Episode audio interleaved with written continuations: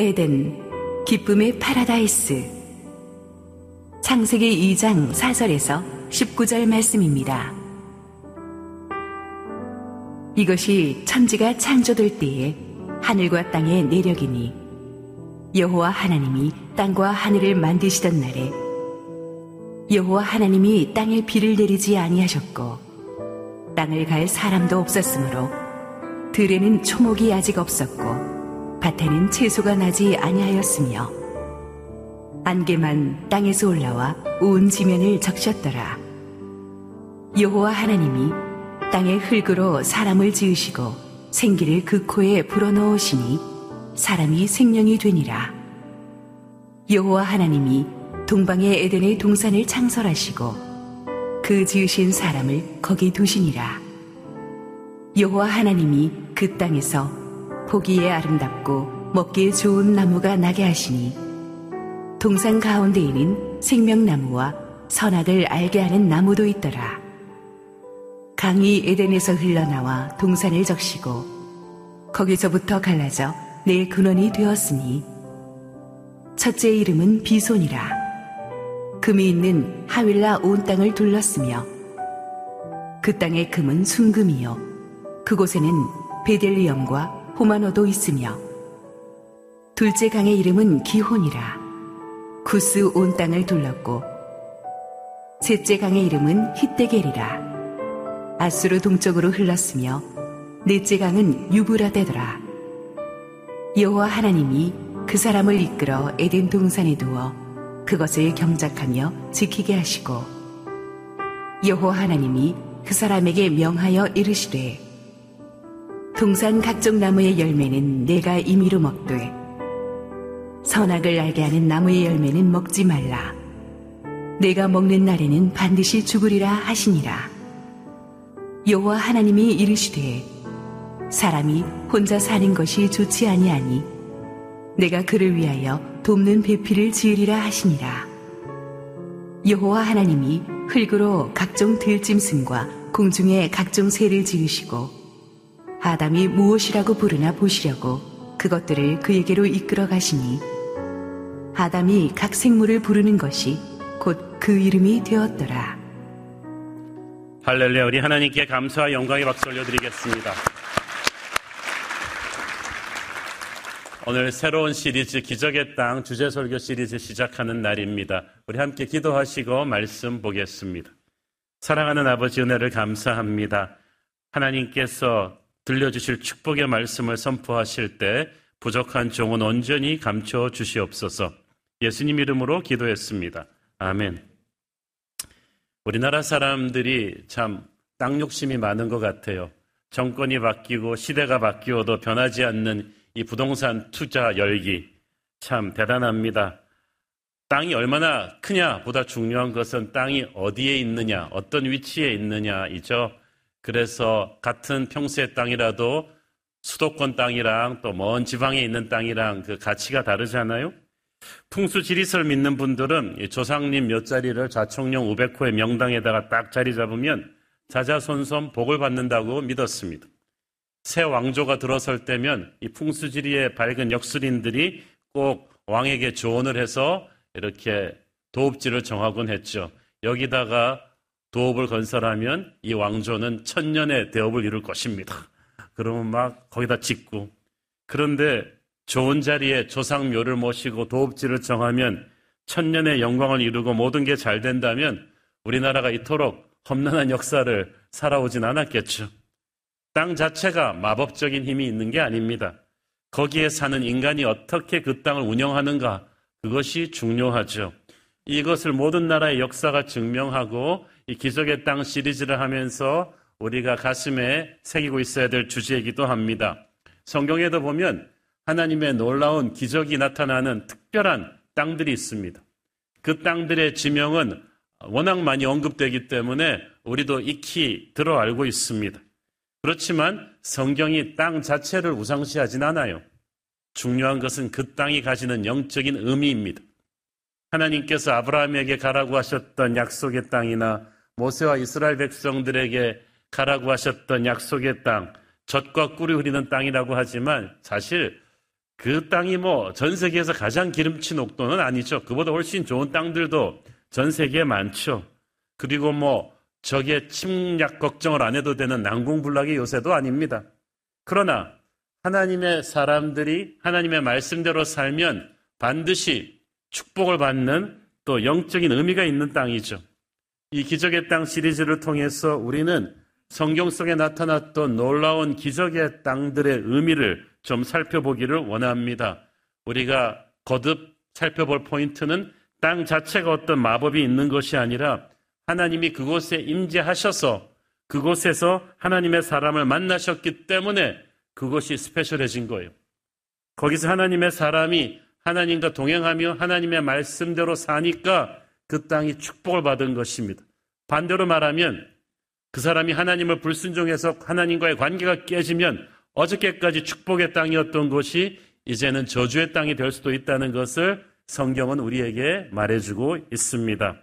이 심플한 진리를 우리가 오늘부터 확인해 가기를 원하는데 오늘은 첫 번째로 이 에덴 동산을 우리가 좀 살펴보고 싶습니다.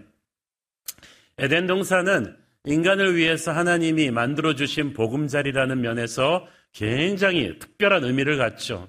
이 창세기 1장은 천지 우주 만물을 다 창조하신 하나님의 창조의 큰 그림을 보여줍니다. 그런데 창세기 2장은 달라요.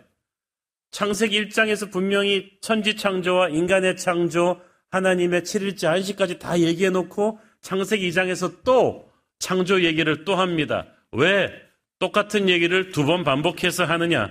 1장이 전체 창조의 그림을 보여주는 big picture였다면 2장부터는 마치 무대에 스포트라이트를 딱 비추고 어떤 특별한 에덴 동산 한 공간만을 집중해서 보여주고 있어요. 왜냐하면 이 에덴 동산은 인간의 보금자리로 하나님이 특별히 만들어 주신 곳입니다. 그래서 에덴 동산이라는 의미에서 이 2장을 푸는 어, 스토리의 시발점은 인간 창조죠.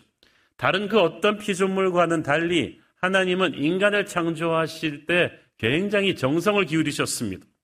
하나님의 이름도 다릅니다. 창세기 1장에서는 히브리어로 엘로힘, 능력자, 전능자 하나님을 표시했다면 창세기 2장부터 인간을 창조하시고 에덴 동산을 창조하실 때는 갑자기 저호바로 이름이 바뀌어요. 여호와로. 이 여호와라는 이름은 스스로 있는 자라는 뜻인데 동시에 하나님과 사람의 언약 관계, 나는 너의 하나님이 되고 너는 나의 백성이 될 것이다 라고 할 때 쓰는 단어입니다. 아주 특별한 의미가 있는 단어란 말이죠. 그러니까 창세기 1장의 하나님은 전능자예요. 그렇지만 아무리 능력이 많으신 분이라 해도 나와 아무 관계가 없다면 무슨 의미가 있겠어요? 알론 머스크가 아무리 돈이 많아도 뭐 나랑 모르는 사람인데 그게 나한테 무슨 관계가 있어? 그러나 하나님은 나의 하나님, 여호와 하나님은 그 전능하신 힘을 이제 나를 위해 쓰실 것이기 때문에 다르다는 거죠. 그 지혜와 능력을 가지고 우리를 만드시고 우리를 위해서 최상의 삶의 보금자리로 만들어 주신 곳이 에덴 동산이다. 에덴 동산은 굉장히 특별한 곳입니다. 지금의 세상과는 다른 곳이었어요. 어떻게 다르냐? 5절, 6절 읽습니다.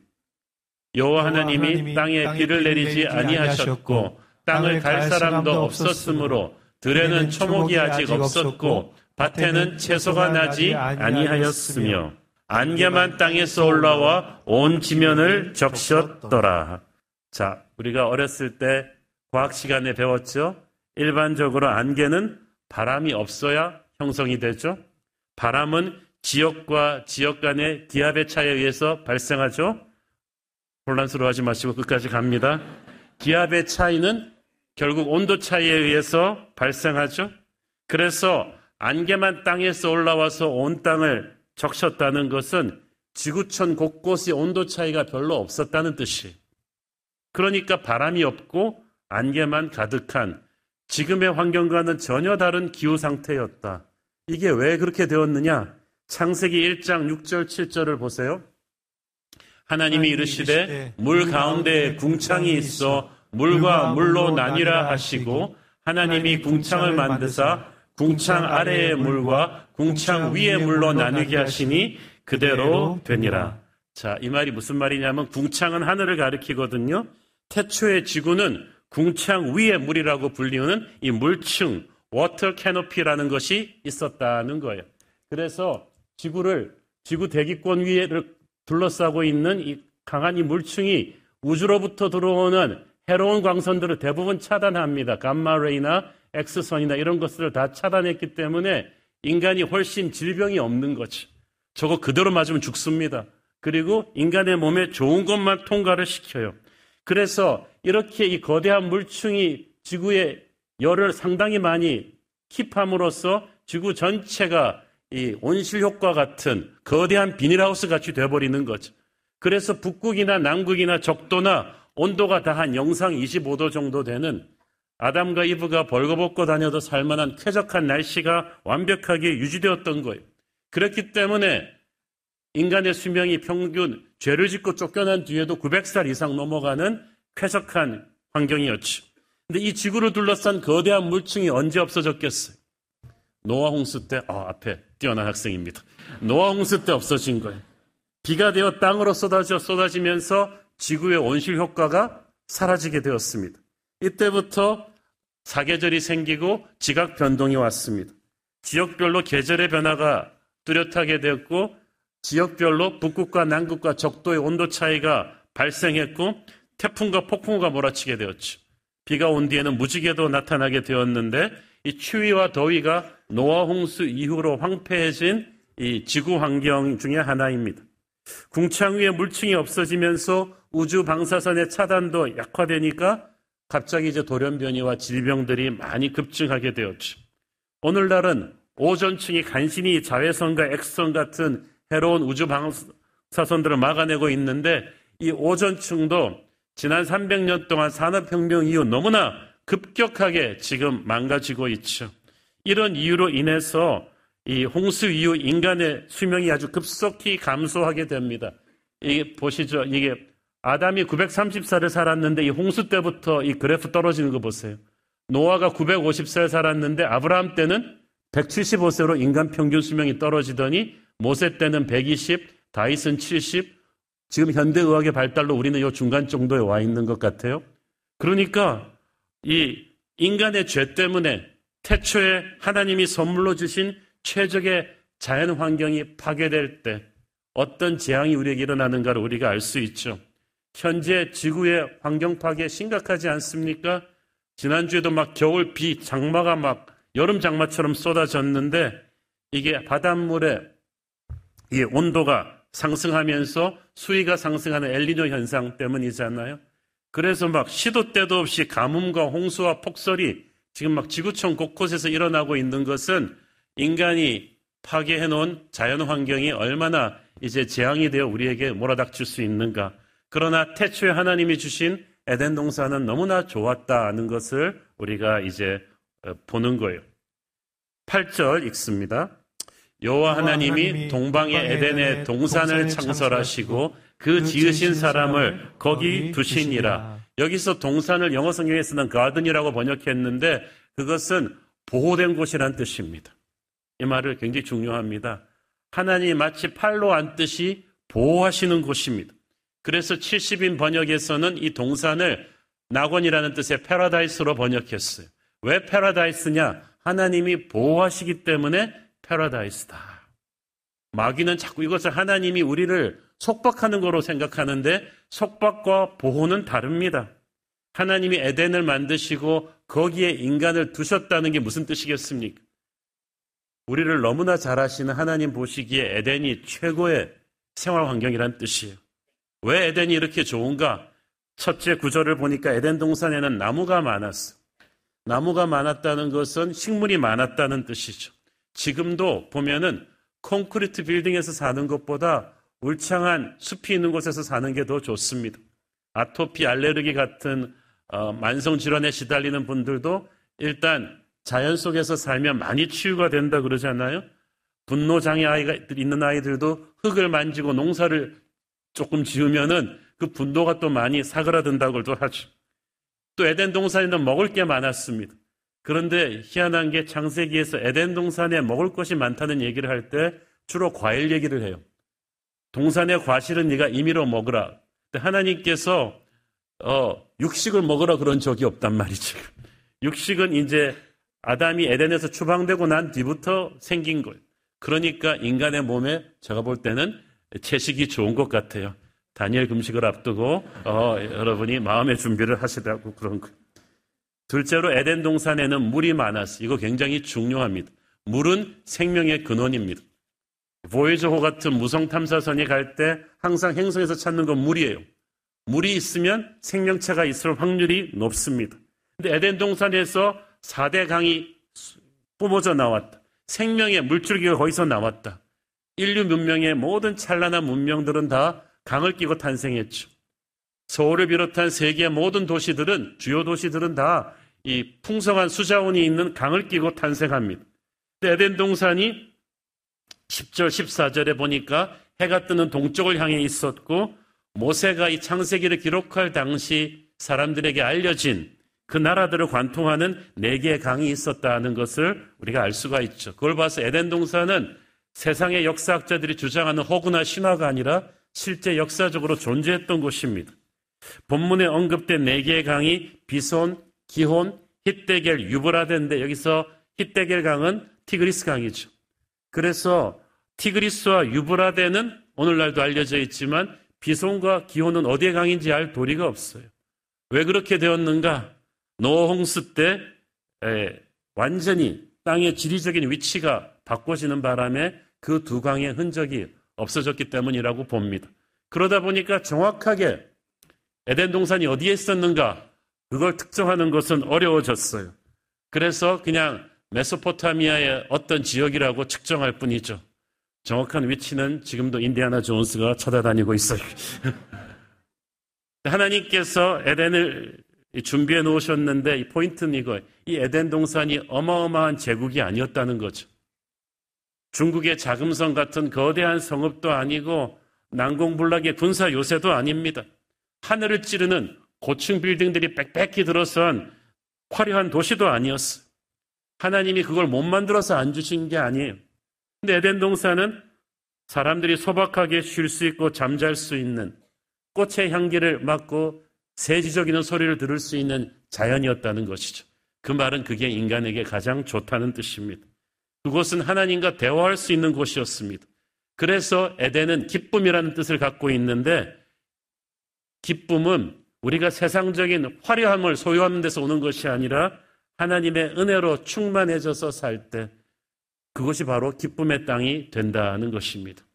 여러분의 집이 하나님과 대화하면서 충만한 은혜로 산다면 그것이 에덴이 됩니다. 그러나 100평짜리 의리의리한 아파트도 하나님을 불순종하고 욕심에 가득 찬 삶을 산다면 그것은 저주의 땅이 되어버리고 말겠죠. 인간이 죄를 짓고 에덴에서 쫓겨나면서부터 하나님과 함께 있을 때 누렸던 거룩한 기쁨을 잃어버렸어. 거룩한 기쁨을 잃어버리니까 불안해지죠? 공허해지죠? 대용품을 찾아야죠.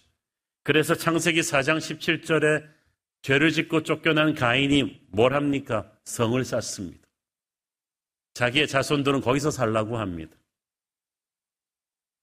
인간이 쌓는 성은 에덴을 잃어버린 죄인들이 에덴을 대체할 대용품으로 만든 거예요. 성입니다. 이 성이라는 것은 세상적인 성공의 집약체입니다. 우리가 시험을 통과했을 때 성 쌓는 거죠. 회사에서 승진하면 성 쌓는 거예요. 권력을 잡고 인기를 얻는 거, 성을 쌓는 거예요. 돈을 벌고 부동산을 매입할 때 성을 하나씩 쌓는 거죠. 우리가 세상에서 성공했다는 것은 점점 이 성을 높이 쌓아 올리는 거예요. 요람에서 무덤까지 우리는 누구의 성이 더 큰가? 내 성이 남보다 작지는 않은가? 끊임없이 서로를 비교하며 살고 자기 세대만 하다가 안 되니까 자기 자식들도 성 쌓으라고 계속 부추기죠. 성을 높이 못 쌓은 사람들을 우리는 loser라고 합니다. 성을 쌓는 이유는 하나님의 보호막이 사라졌으니까 자기 스스로를 지킬 보호막을 만드는 거죠. 에덴이 아까 하나님이 보호하시기 때문에 에덴 동산이라고 했죠.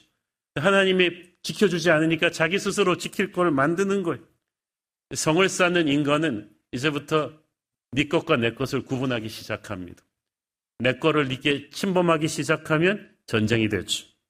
방어하기 위해 공격하고 공격하기 위해서 얻고 나면 다시 방어해야 됩니다. 그래서 성을 쌓는 인간의 역사는 평화로운 공존은 없습니다. 사는 게 이제 전쟁이 되죠. 전쟁하고 사는 사람들은 늘 불안합니다. 늘 의심하죠. 그런데 인류의 문명이라는 게 성 쌓는 역사였어요. 바벨론, 페르시아, 그리스, 로마, 거대한 제국들은 모두 글로벌 엠파이어, 세계 제국을 꿈꾸었죠. 이제는 글로벌 기업들과 인터넷 제국을 꿈꾸지 않습니까? 하나님의 에덴 동산은 그런 야심으로 쌓는 성이 아니에요. 제국이 아니에요. 성을 쌓고 제국을 만드는 사람들은 인간을 수단으로 이용합니다.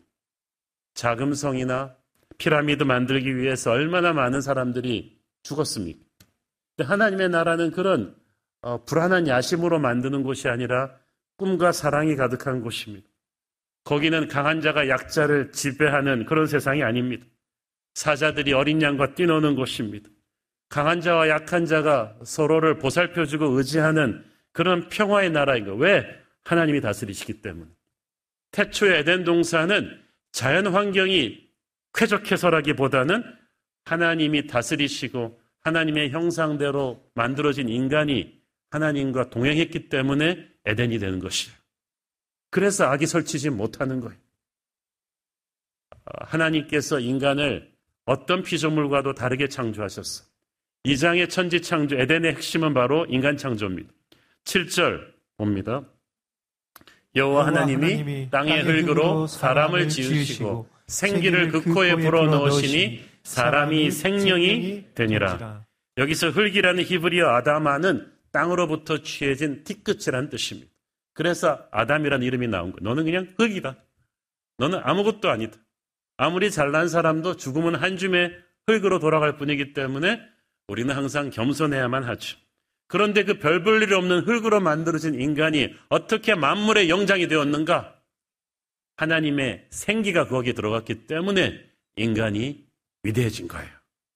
하나님께서 생기를 그 코에 불어넣으셨다. 히브리어 루아크라는 이 생기는 호흡이에요. 하나님의 호흡을 바로 다이렉트로 인간에게 불어넣어 주셨습니다. 그래서 생명, 살아있는 존재가 되었죠. 이것은 다른 동물들의 생명과는 차원이 다릅니다. 다른 동물들은 그저 하나님의 말씀으로 살아있는 존재가 되었지만 인간만은 하나님께서 직접 코에 생기를 불어 넣으셨다는 거죠. 그 말은 무슨 뜻이에요? 인간만이 하나님과 인격적인 상호 교감을 할 수 있는 존재라는 거예요. 그래서 인간은 고귀한 거예요. 만물 중에 인간만이 하나님과 교제할 수 있는 존재입니다. 영적인 존재가 된 거예요. 동물의 생명과는 달라요. 그래서 인간은 하나님과 교제하며 살아갈 때만이 인간이 될 수 있기 때문에 하나님을 떠나서는 인간이 아니 동물적인 삶을 사는 거죠. 하나님을 알게 될 때 우리는 에덴에서 인간이 누렸던 하나님과의 영적인 교감대가 다시 공감대가 다시 형성이 되는 것. 태초에 하나님과 우리 사이에 있었던 풍성한 삶이 다시 시작되는 거예요. 그 하나님을 안 믿고 사는 사람은 동물적으로 사는 거지 이게 살아도 사는 게 아니에요. 자, 그렇지만 인간의 육신의 필요성을 우리가 부인할 수는 없죠. 인간의 육신은 흙이기 때문에 이 육체가 세상과의 연결점이에요. 그래서 어쩔 수 없이 우리는 육체의 구속을 받아요. 배고프면 먹어야 되고요. 피곤하면 자야 됩니다. 예수께서 말씀하시기를 사람이 떡으로만 살 것이 아니요 하나님의 입으로부터 나오는 말씀으로 살 것이다라고 했죠. 그 말은 떡이 필요 없다는 뜻이 아니에요. 인간의 육신은 떡으로 살고 인간의 영은 하나님의 말씀으로 산다 하는 뜻이죠. 그래서 우리가 인간은 흙으로 만들어졌지만 흙만도 아니고 하나님의 영이 있지만 영이기만 한 것도 아닌 영과 육을 다 가진 존재로 창조되었다. 우리의 육신이 세상과의 연결점이라면 우리의 영은 하나님과의 연결점입니다. 그래서 영이 죽은 사람은 하나님과 교제할 수가 없어. 살아도 산 게 아니에요. 그래서 예수를 안 믿고 영이 죽은 사람은 똑같아 보이는데 달라요. 태초에 하나님의 영으로 만들어진 인간은 늘 하나님과 교제하고 있었습니다. 그래서 외로움을 느끼지 않았어요. 그러나 하나님께 반역해서 죄를 지으면서부터 육체는 있는데 하나님과의 교제가 끊어졌죠. 영이 죽었어요. 그때부터 인간의 고독이 시작되었습니다. 그래서 그냥 육체적인 욕구만 충족하며 살아가는 동물적인 삶을 사는데 이게 이제 벽에 부딪히는 때가 죽음을 앞두었을 때 죽음이 다가오면 불안해져요. 자신의 영이 어디로 갈지 모르기 때문이에요. 그 큰 대학병원에서 장례식장에서 시신 수습하는 분이 그 얘기를 하세요. 하나님 믿고 돌아가신 분들과 그렇지 않은 분들의 시신이 하늘과 땅 차이 돼요. 하나님을 믿지 않고 돌아가신 분들은 시신이 경직되고 굳어 있는데 하나님을 믿고 돌아가신 분들은 시신이 아주 부드럽게 풀려 있고 그렇다는 거예요. 저는 그 말이 사실인 거라고 믿습니다. 죽음이 다가오면 하나님을 모르는 사람은 불안해져요. 자기의 영이 어디로 갈지 모르기 때문이죠. 그래서 인간은 어떤 일이 있어도 하나님을 믿고 영이 다시 회복돼야 되는 거예요. 그 성령이 우리 안에 들어오실 때 우리 안에 에덴의 기쁨이 다시 살아나는 줄 믿습니다. 인간에게 불어넣으신 태초에 아담에게 불어넣으신 그 하나님의 영이 바로 오순절 다락방에 임했던 성령의 생기예요. 에스겔의 그 마른 골짜기에 그 뼈들을 살려냈던 하늘의 생기인 거예요. 태초에 인간을 인간되게 했던 그 창조의 생기가 인간의 영을 다시 살리는 성령의 생기인 거예요. 그래서 우리가 날마다 봉헌송에서 부르는 주의 영 그 생기로 우리를 다시 살리사. 그 말은 무슨 뜻이에요? 예수 믿고 하나님의 영이 가득한 우리도 자꾸 세상과 접촉하며 살다 보면 세상의 영은 죽음의 영이기 때문에 우리를 자꾸 침체시키고 다운시키는데 우리가 예배하며 하나님의 임재 앞에 나오면 성령의 생기가 들어갔어. 세상에 묻혀놓은 그 죽음의 잔재를 몰아내고 영이 다시 살아난다는 그런 뜻이죠. 저는 또 한 가지 우리가 살펴보고 싶은 것은 하나님께서 에덴 동산을 우리한테 주시면서 그냥 놀고 먹으라고 주신 게 아니라는 거지. 동산을 관리하고 경영하라는 사명을 주셨어요. 5절 읽습니다. 여호와 하나님이 땅에 비를 내리지 아니하셨고 땅을 갈 사람도 없었으므로 들에는 초목이 아직 없었고 밭에는 채소가 나지 아니하였으며 여기서 들과 밭이라고 번역된 히브리어는 광활한 그 야생의 땅이 아니라 일정한 정리된 장소를 가리킵니다. 초목과 채소도 야생에서 자라나는 게 아니라 인간의 손으로 경작해야 되는 식물이에요. 그 하나님께서는 인간의 손으로 그렇게 자연을 경영하라고 우리를 지으신 거예요. 그렇기 때문에 창세기 1장이 천지창조의 대략을 설명했다면 2장에서 인간이 탄생되기 전까지 6절까지는 무슨 스토리냐면 이 아름다운 천지가 인간이 창조되기 전에는 제대로 운영되지 않았다. 온 지구는 지구를 관리할 인간의 탄생을 기다리고 있었다는 뜻이죠. 그래서 15절이 중요합니다. 여호와 하나님이 그 사람을 이끌어 에덴 동산에 두어 그것을 경작하며 지키게 하시고 경작하고 지킨다는 말은 영어 성경에 보니까 to work and take care. 인간이 에덴 동산을 관리할 책임을 하나님으로부터 위임받았다는 거죠. 좋은 동산을 주셨지만 인간이 경영하지 않으면 이것은 황무지가 된다는 뜻입니다. 우리는 이 땅을 관리할 관리자로 하나님으로부터 위임받았어요. 즉, 하나님은 인간을 게으르게 놀고 먹는 존재로 만들지 않았다는 거죠. 무책임하거나 소극적인 존재로 만들지 않았어요. 책임감 있고 긍정적이고 밝은 생각을 하는 창조주 크리에이터 하나님의 영을 받아서 우리도 creative한 우리도 창조적인 생각을 하는 생산하고 경영하는 동산 전체를 관리하는 그런 꿈을 가지고 일하는 visionary로 우리 하나를 한 사람 한 사람을 만드셨다고 믿습니다. 그래서 복음이 들어간 나라들은 다 부지런해지고요. 긍정적인 말을 하고 생각을 하게 되고 경영하게 되고 게으른 사람들이 없어지고서 그 나라들이 잘 살게 되는 거죠. 에덴 동산 주변을 네 개의 강이 흘렀다는 걸 봐도 이게 굉장히 광대한 지역이었음을 알 수가 있는데 적어도 용인 자연농원보다는 컸을 것 같아요. 그런데 거기도 관리하는 직원이 수백 명인데 이 넓은 곳을 에덴 동산을 아담과 이브가 혼자 관리했다. 얼마나 열심히 일했겠어요. 특히 19절에 보니까 하나님께서 아담에게 에덴에 있는 모든 동물들의 이름을 지으라고 하셨어요. 그것도 하나님이 힌트를 주신 것도 아니고 어떻게 짓나 보시겠다 그러셨어요. 그만큼 하나님은 우리에게 기대를 하시는 거죠. 자유의지를 주셨고 능력을 주셨어요. 그래서 이 어, 지금 학자들 얘기를 들으면 이 동물들의 종류가 100만 종이 넘는다고 하는데 이 100만 종을 아무렇게나 이름 붙인 것도 아니잖아요. 동물 1, 2, 3, 4 이렇게 붙인 것도 아니고 그 동물의 특성을 잘 관찰해 가지고 붙였단 말이죠. 이 이름 붙이는 것만 해도 엄청난 일이에요. 그의 머리를 써야 되고 육체를 써야 되는 일인데 이 일을 아담이 너무나 행복하게 했을 겁니다. 하나님이 주신 꿈이 있고 하나님이 주신 능력이 있으니까 탁월하게 했다는 거죠. 여러분, 인간이 죄를 짓기 전에 하나님은 인간을 일하게 하셨어요. 이걸 잘 모르는 분들이 좀 잘못된 신학을 가지고 이렇게 말씀을, 아, 괜히 아담이 죄를 져가지고 우리가 놀고 먹을 수 있는 에덴 동산에서 쫓겨나가지고 이렇게 일하게 됐다고. 여러분, 일은 저주가 아니에요. 하나님께서 인간이 죄를 짓기 전에 이 땅을 경영하는 동물들의 이름을 짓는 엄청난 일을 인간에게 주신 거예요. 그러니까 일은 비전이에요. 사명이에요. 생계유지 수단이 아니에요. 자신의 재능과 열정을 발휘해서 하나님은 우리에게 땀 흘리게 하시고 결혼을 시키셨어요.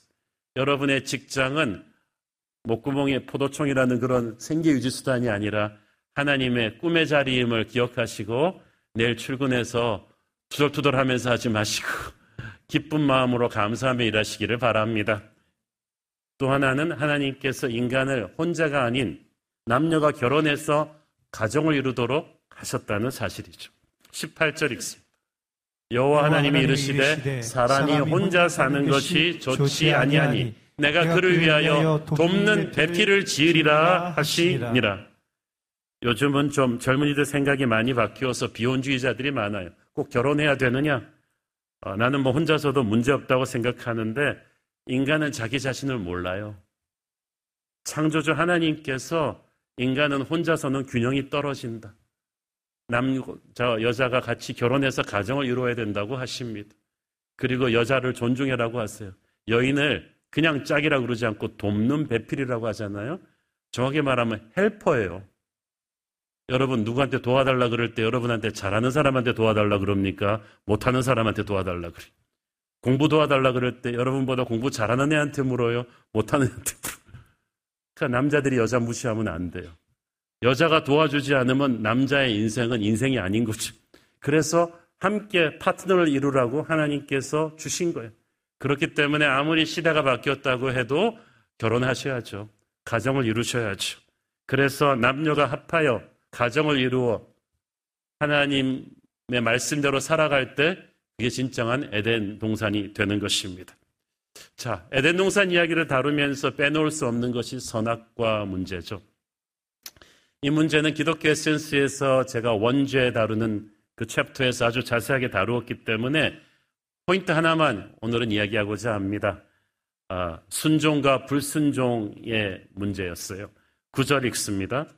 여호와 하나님이 그 땅에서 보기에 아름답고 먹기에 좋은 나무가 계시니 동상 가운데 있는 생명나무와 선악을 알게 하는 나무도 있었더라. 자, 선악과에 가려서 이 생명나무의 존재가 많이 잊혀지는데요. 선악과보다 중요한 게 생명나무예요. 하나님의 거룩한 생명이 우리에게 주어진 것. 이게 선악과보다 훨씬 더 중요했어요. 자, 선악과.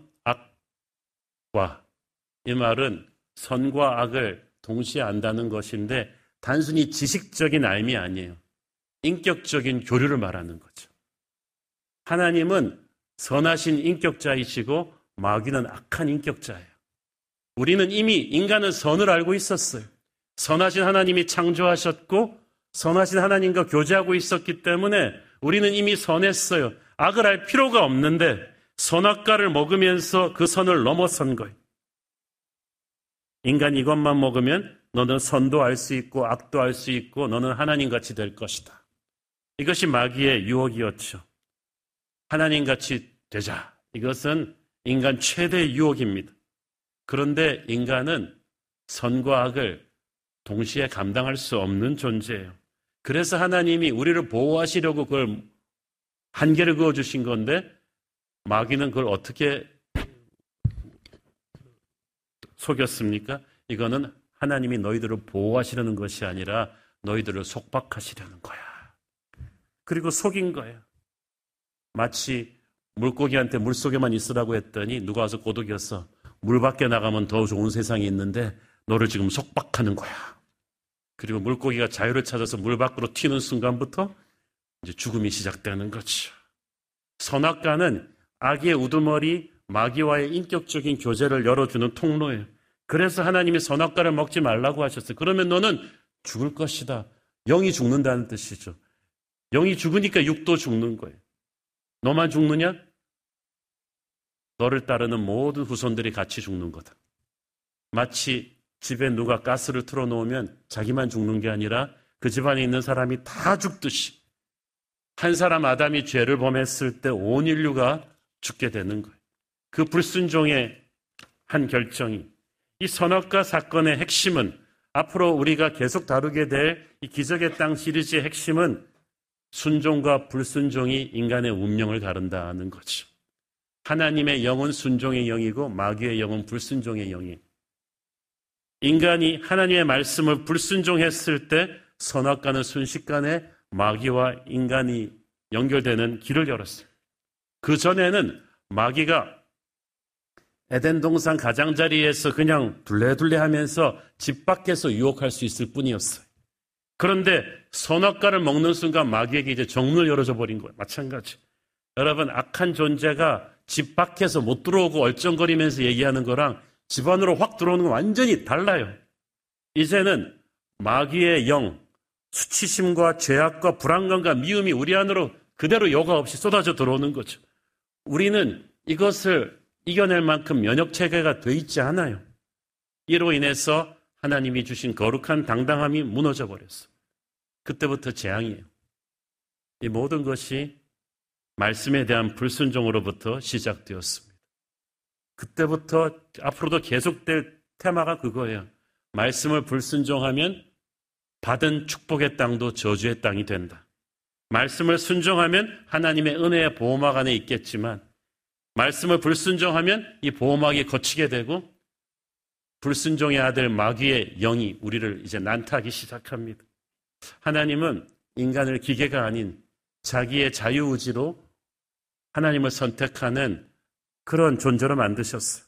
그래서 선악과를 선택할 수 있는 자유를 주신 것인데 이걸 불순종이 오용한 거죠. 모든 축복을 저주로 망가뜨리는 것이 불순종입니다. 에덴 동산은 얼마나 축복된 곳입니까? 모든 것을 누릴 수 있는 곳이었는데 불순종의 죄를 저지르는 그 순간부터 에덴을 누릴 수가 없게 되는 거죠. 그때부터 인간은 나이가 들면 피부가 노화되고 죽을 수밖에 없었고 여인은 해산의 고통을 겪을 수밖에 없고 남자는 자연을 다스리는 것이 아니라 자연과 싸워야 되는 일이 축복이 아니라 저주가 되는 그런 비참한 인생을 살게 된 거죠. 그래서 하나님께서 에덴에서 쫓겨난 아담과 이브가 생명나무로 못 가게 길을 끊으셨죠. 죄 지은 존재가 생명나무로 가서 영원히 살게 되면 그건 지옥이잖아요. 죄 문제를 해결하지 않고는 우리는 다시는 에덴의 생명나무로 돌아갈 수가 없습니다. 그래서 이 죄 문제를 해결하신 분이 바로 예수 그리스도 두 번째 아담이십니다. 창세기는 묻고 계시록은 답을 하죠. 창세기에서 첫 번째 아담의 죄로 인해 차단되었던 생명나무로 가는 길이 두 번째 아담이신 예수 그리스도를 통해서 다시 열려서 새하늘과 새 땅에 등장합니다. 계시록 22장 1절 2절 또 그가, 그가 수정같이 맑은 생명수의 강을 내게 보이니 하나님과 및 어린 양의 보좌로부터 나와서 길 가운데로 흐르더라. 강 좌우에 생명나무가 있어 열두 가지 열매를 맺되 달마다 그 열매를 맺고 그 나무 잎사귀들은 만국을 치료하기 위하여 있더라. 만국을 치료한다. 저 생명나무이신 예수 그리스도를 믿을 때 죄로 인해서 무너졌던 우리의 병든 몸과 영혼이 다시 살아나게 된다는 뜻이죠. 생명나무는 바로 예수 그리스도이십니다. 이제 예수를 믿은 우리에게 생명나무는 에덴 동산에 감추어진 것이 아니라 우리 마음속에 존재합니다. 땅 자체보다 중요한 것은 그 땅을 부여받은 인간이 그 땅을 어떻게 경영하는가이죠. 여러분이 아무리 좋은 집을 받아도, 여러분이 아무리 좋은 교회를 받아도, 여러분이 아무리 좋은 나라를 받았다고 한들, 불순종의 영으로 나가면 모든 것을 잃어버릴 것입니다. 에덴 동산은 최고의 땅이었지만 인간이 그걸 하나님을 불순종하니까 순식간에 저주의 황무지가 되어버렸죠. 그러나 사막 같은 광야라고 할지라도 우리가 말씀을 순종하며 나가면 그 땅에 사막에 샘이 넘쳐 흐르게 될 것입니다. 여러분 똑같은 한반도인데 70년 전에 남과 북으로 갈리면서 저 북녘 땅에 해방 전까지 남한보다 훨씬 잘 살았던 저 북녘 땅에 교회를 핍박하고 하나님을 대적하는 공산주의자들이 자리 잡고 앉았어. 북녘 땅은 지금 저주의 땅이 되었어요. 자연 파괴도 심각하고요. 저는 중국 두만강 국경을 드라이브 하면서 강 너머에 북녘 땅을 본 적이 있습니다. 땅이 땅이 아니에요. 박토가 되어버렸어요. 어둠의 기운이 가득한 거예요. 저 땅을 살리는 길은 예수님의 복음이 다시 들어가는 길밖에 없어요. 천국은 예수 그리스도로부터 흘러나오는 생명입니다. 교회는 이 천국의 생명의 생수를 이 세상에 흘려보내는 축복의 통로인 거예요. 그래서 교회가 건강하게 부흥하면 교회를 통해서 하늘의 생기가 그 나라를 다시 살리게 되는 줄로 믿습니다. 그 CCM 찬양 우리가 오늘 부른 것처럼 내가 밟는 모든 땅이 주를 예배하게 된다는 게 그 뜻이에요. 왜 하나님께서 우리에게 전도하고 선교하라 하세요? 이 황폐해진 에베, 인간의 불순적으로 망가뜨린 에덴을 하나님은 우리에게 다시 회복시켜 주고 싶어 하시는 거예요. 그 길은 우리가 이 백성에게 복음을 전해서 그들의 가슴에 그리스도의 생수가 들어가는 것 뿐이에요. 그래야 에덴의 생명나무로 돌아오는 길이 열리게 될 것입니다. 물이 바다 덮음같이 여호와의 영광이 이 땅을 다시 살리도록 저와 여러분이 그 축복의 통로가 되어야 될 줄로 믿습니다. 기도하겠습니다. 주님 은혜를 감사합니다. 태초에 우리는 얼마나 좋은 에덴을 하나님으로부터 선물로 받았었습니까? 그러나 우리가 마귀의 꿰매 넘어가서 불순종의 선택을 했을 때 모든 것을 잃어버렸던 것을 기억합니다. 지금도 하나님은 우리를 통해서 잃어버린 에덴을 다시 회복시키기를 원하십니다. 주님, 우리의 가정, 우리에게 맡겨주신 교회, 기업, 이 모든 것이 우리를 통하여 다시 살아나게 하여 주옵소서. 성령의 생기가 우리를 통해 이 땅 구석구석에 들어가 이 황폐해진 대한민국을 다시 생동감 있는 나라로 살려내게 하옵소서. 예수님 이름으로 기도했습니다. 아멘.